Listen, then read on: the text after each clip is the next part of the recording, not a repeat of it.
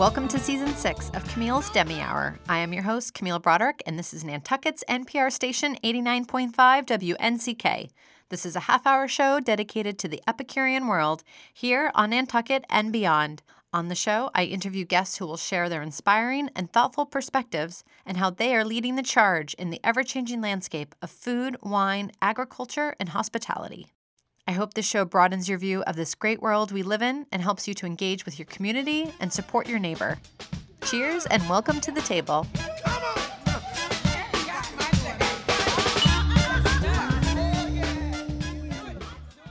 Thank you all for joining us today, and welcome to Camille's Demi Hour on 89.5 Nantucket's NPR station.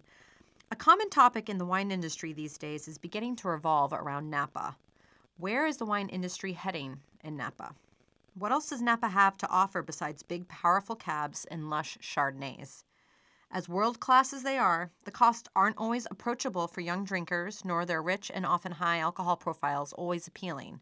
I am always on the hunt for new wines, but specifically in Napa, where a new style or a unique grape varietal invites a tasting revelation.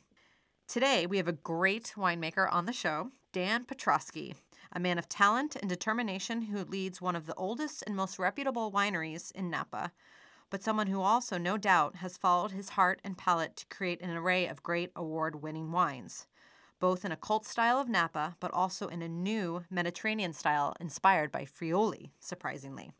Let's hear his story. Welcome, Dan, to the show.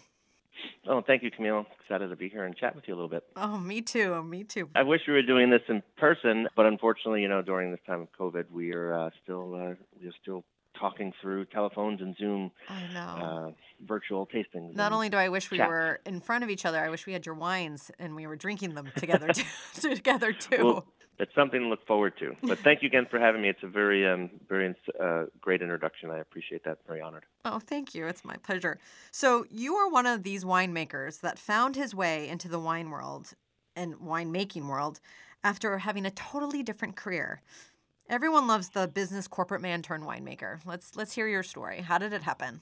Um, yeah, I was very, I was very fortunate. Um, but some people can, you know, laugh when I say this. But um, when I was about 33 years old and living and working in New York City, I spent 10 years uh, at Time Inc. magazine publishers, with uh, two stints at uh, Sports Illustrated and Time Magazine. I had a bit of a midlife crisis, and I kind of yearned for some of the things that I appreciated in life, and um, and one of them was I had some regrets of never being able to study abroad when I was in college and um, and kind of spend time living in another country and learning another language. Um, I grew up as an Italian American in Brooklyn, New York, and I've had multiple visits. Yeah, I had to do that multiple for visits. some reason. I don't know why.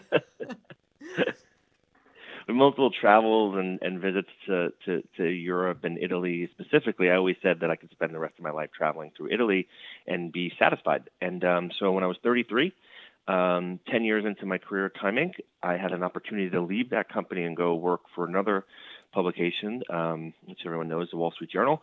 But I decided if I was going to leave this place that I called home, I was going to go for good, and um, I, I chose to uh, pick up and, and move to Italy. And I, I lived in the south of Italy and Sicily for a year. I had the good fortune of um, um, having a relationship with uh, an Italian family that owned a winery and a vineyard, and they kind of took me under their wing for an apprenticeship, where I went and visited with them and spent like three days a week, you know, traveling to the vineyards and and uh, learning a little bit more about um, what they were doing, why they were doing it, and their history. And and I spent a year, you know, doing that, coupled with travel throughout Italy and and Europe before returning to the United States. And when I returned to the States, I didn't expect to get into winemaking. My goal was to take my previous corporate career, you know, everything from having an MBA to uh, running sales marketing, finance departments, um, and then taking this experience of living and working and this new kind, newfound kind of uh, Italian language ability. I was going to um, try to find a job in, in, in wine in New York City. The one thing you know about Italians for sure is that there's a, there's a tremendous amount of pride, and it's not even Italian pride; it's regional pride. It's you know that's why it's so fascinating if you think about the Italian wine industry and the grapes that they grow in the 20 different uh, recognized grape growing regions, they're all unique to themselves. Mm. There's not a lot of they don't cross borders. Um, you know, you don't you don't grow Sangiovese in Tuscany and in Piemonte or Sicily. You don't grow Nebbiolo in Piemonte and and Friuli. So it's a very fascinating. Um, regional, you know, sense of pride. And Sicily has a great history in, in, in wine grape growing, and it's been, you know, kind of formed. The south of Italy has been formed, you know, by the ancient Greeks and the ancient Romans. I always tell people I didn't learn how to make wine or grow grapes when I lived in Italy. I learned how to appreciate wine, learned how to appreciate wine drinking culture, which led me to once I was got my feet under me in, in Napa Valley, which led me to starting Massican as a winery, and we can get to that in a minute. But uh, that's funny. I actually cooked in southern France for a little while, and I didn't learn how to cook. I say I learned how to work in a kitchen, I learned how to appreciate making good food. It, it wasn't about techniques per se. It was. So you came back to the U.S. Um, and then you ended up getting crashed on a few couches, right? And then maybe got your first internship with a man named Andy Smith, who sort of changed your trajectory. Yeah, I was um, I was very lucky at the time. It was you know I always say that a big part of my career in California has been the right place at the right time with also a lot of hard work that went into it. I think, um, you know, opportunities present themselves when you work hard. And Andy took a liking to me, took an opportunity to have me kind of do an internship at DuMOL, which is a, a Sonoma County uh, Pinot Noir and Chardonnay producer. Beautiful, beautiful wines. You know, they were there in the late 90s, coming out of the, you know, the early 2000s as one of the kind of pioneers uh, of Sonoma County wines, and and Andy was also very well versed in Napa Valley, where he started his career, and he was the consulting winemaker at Larkmead Vineyards, where he hired me part time there during the harvest to help out. And after the harvest, you know, which you know lasted about four four plus months, he asked me if I would be willing to stay on full time in the position uh, of running the cellar at Larkmead. And I, I I I didn't have any job prospects in New York for sales, marketing, branding strategy uh, in the wine industry. So I was like, sure. um, I don't know how to make wine or do anything, but uh, but he just he was he appreciated my work ethic. He appreciated my honesty and and trust, and he knew that I was going to you know kind of he could trust me with the keys for locking up the place at night because Larkmead didn't have any full time employee in the cellar, so I would be you know the first and only employee in the winemaking facility, which was built in 05. So I started there full time in December 06, January 07. So it's a brand new facility, and I had to kind of just manage it and and also kind of learn a little bit about winemaking. But Andy was a great mentor uh, during that period of time. So that was you know 2006, 2007, and then I you know I've been at Larkmead almost every day since, and uh, I was fortunate to be named winemaker here in 2012 but during the period from 2007 to 2012, I had a lot of nostalgia and a lot of uh, uh, kind of I started asking a lot of questions uh, about California wine, grape growing, and California wines in general. And and my one major question, and, and Camille, you'll appreciate this because of your time spent uh, not only in France but your love of Italy. But when we're sitting here in, in Napa Valley at night maybe it's seven or eight o'clock in the evening and we're sitting outside because our houses are small and we don't have air conditioning and but it's still 75 80 degrees out outside i started asking myself why are we drinking napa valley cabernet when it's 80 degrees on a you know june or july or or august night? I'm like i feel like we're culturally as a community and this isn't just napa valley this is you know nationwide.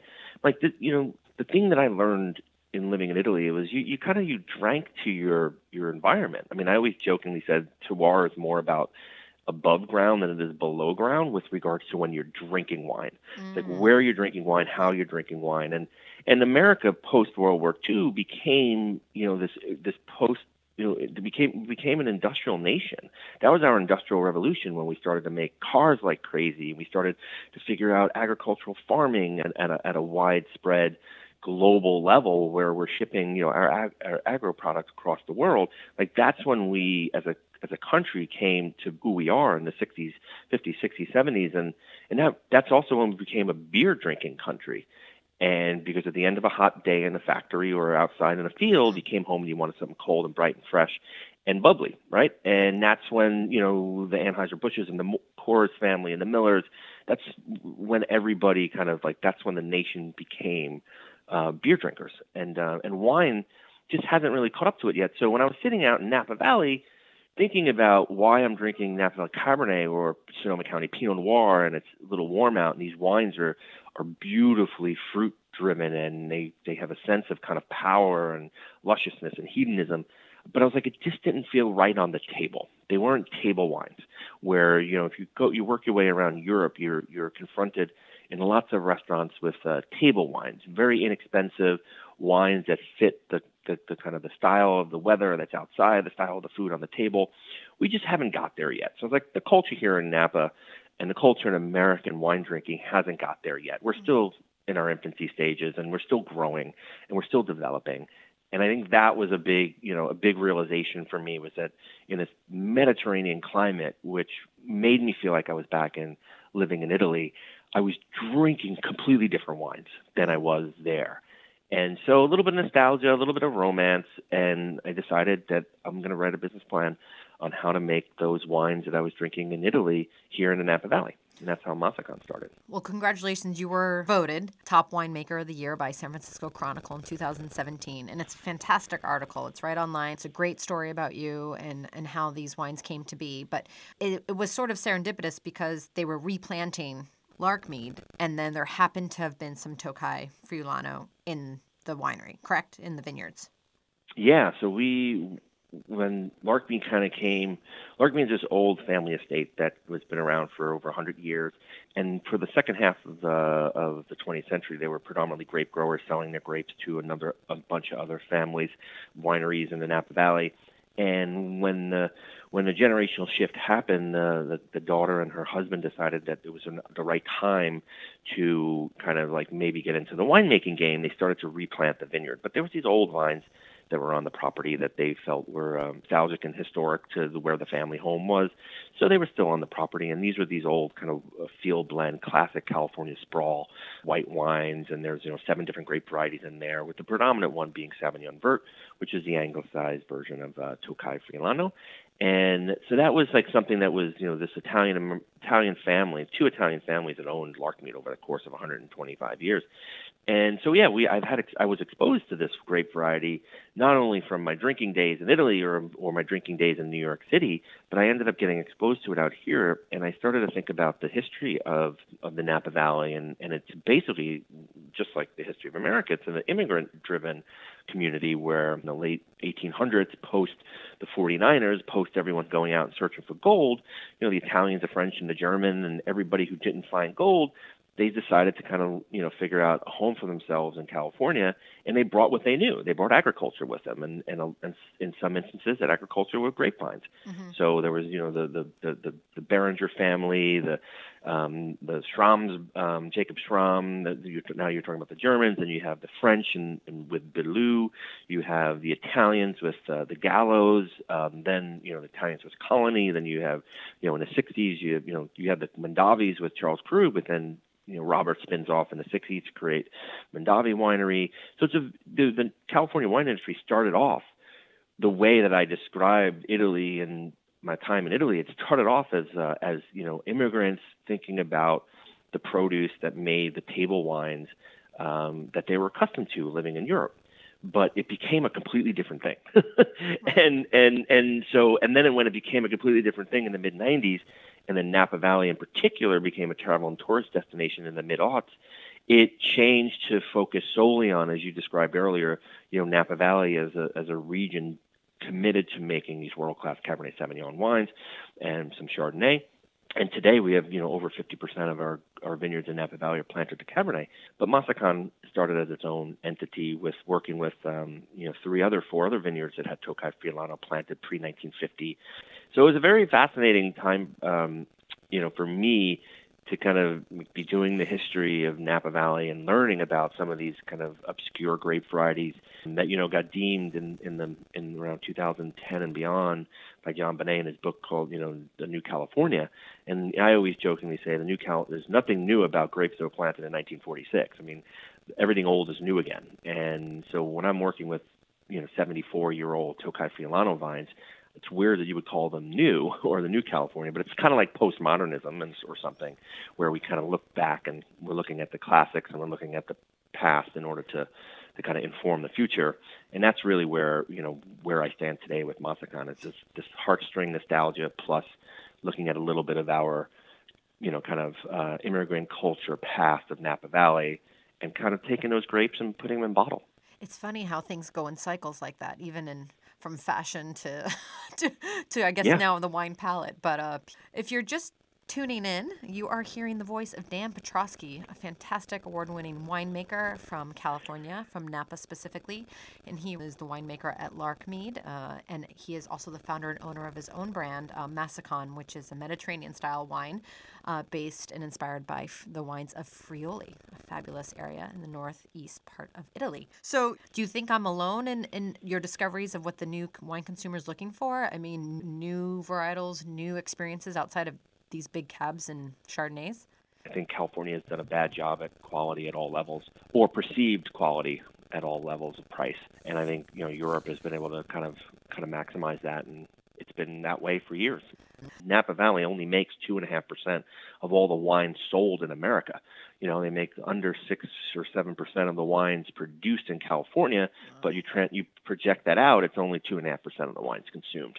So there's so if you think about it that way, yeah, there's always going to be an audience for what we do, but two and a half percent may get squeezed as people start to think about the rest of the world and, and value, and especially during a time of you know massive unemployment during COVID, you know, are people buying three hundred dollar bottles of wine? Are they buying thirty dollar bottles of wine? Or are they buying three dollar bottles of wine? Well, so not only not only we, that, the access to other great wines at lower prices is is a little bit more out there for you in these wine stores and, and becoming a little more mainstream, maybe you could say. And before we uh, come to the conclusion of the show, I do want to know what you feel about the biodynamic and organic practices going on in Napa. I know that it's really important for the community, but I wanted to know if you feel that it's, again, something that you guys should be doing as such a healthy community in a sense that maybe you should be pioneering these practices maybe for the country. What do you think? Um, I agree on your last statement there that we have the ability to potentially be pioneers for our country.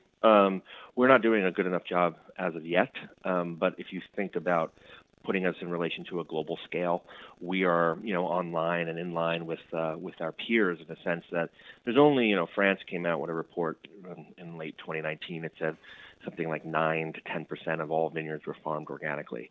Um, you know, if you think about agriculture in general, how much percentage of agriculture in the world is farmed organically? You know, there are different um, terms and certifications, uh, different ways people believe that organic farming is organic, being organically farmed. And you know, I just learned when I lived in Italy and I traveled around and I visited with farmers and talked about their farming practice and their wine grape growing. They lived amongst their vines. They they you walk out of their house and then that they were doing their field work and they thought it was you know just natural to to farm it in a way that they weren't putting anything bad into their soils or into the air that kind of surrounds their home. And so that you know so biodynamic farming not necessarily but organic farming and the mindfulness of, of you, a place in which you live was very important to them. And I think that is something that we haven't necessarily kind of adapted to quite yet. And I think we here in Napa Valley as a young wine grape growing region, and we got floored by phylloxera in the 1980s and early 1990s, and that caused us to kind of redevelop. But at the same time, we started redeveloping very quickly and then we started to get a spotlight shown on the quality of the wines, and then we started to become a travel and tourist destination that we didn't really take a step back to think about what we were doing from the ground up, and that's changing. You know, as we're moving into the, you know, the you know the tw- post 2010, people are starting now 2020. People are starting to think about you know what's going to be what's best for not only their soil health and their long-term profitability. Hey, look, this is this is an ROI question. If you plant a vineyard and it takes three to four years before you get your first crop. And then you have to grow the, you know, then you have to make the wine, bottle the wine, age the wine. It's like seven years in before you start to see the return on that investment. And if your vines only last for 20 or 30 years, and the first three to four years you have no production, and then the last three to four years you have kind of like staggering, wavering production. You, you do like any coach of any major sporting league team would do. You cut the player. So when your vines are 25 years old, and you're you're pulling them out of the ground, you may have only had 15 to 20 years of good production out of those vines, and then like, that's but it's actually you know you spend an additional 10 years you know struggling with it and not having any production. So if we could think about you know the organic matter of the soil and how that is healthy for a root system and healthy for a vine that that vine can now age another five or ten years or even 20 years think of the return on that investment where you don't have to have that capital expense you know twice in 50 years when you can do it once i mean like that is something that's that's something that's super powerful but it's really hard to think that far out in the future sometimes because we're you know we're we're dealing with the day-to-day catch up of you know, being a world class wine growing region and trying to stay on top of our game and trying to, to move the, the, the ball forward. And we haven't yet, as a culture, thought of ourselves. We're starting to see that now as generational farmers here. Um, mm, yeah. The next generation isn't as uh, as prevalent in the Napa Valley. It's not it's not more than 50% of who's here. There's a lot of wineries started in uh, in, the, in the 2000 era, uh, in the 90s era. So there's not a lot of people who are passing the torch quite yet. And I think once we become generational farmers and wine grape growers and wineries, you'll start to see a lot more dedication to long-term health and planning of our, our of our vineyards. But we have the wherewithal, we have the means, and we have the the, the mind share and the professionalism to be the greatest grape growers in the world um, and the healthiest and the smartest and the most return on the investment and all those things that come with leadership. So I, I it's I'm not saying we're there yet, but uh, I'm not giving up on the idea. You either. have the ingredients. You definitely have the ingredients. Exactly. well, it is. so your wines you can get online. You can uh, purchase them. I think that some are in the available in Massachusetts, correct? That is correct. But the the Massican, I highly recommend everyone just just try a bottle, just try one, and taste some Italian wines from from the Napa area, and be surprised, pleasantly surprised. Well, Dan, thank you so much for being on the show. Uh, it's a real pleasure to speak to someone who has such a unique story and has really found his way into the soil of our of our own land and country here, and really hoping to propel it into new directions forward. So thanks for all that you've done and for making some delicious juice. Thank you, Camille. I appreciate you uh, having me on the show.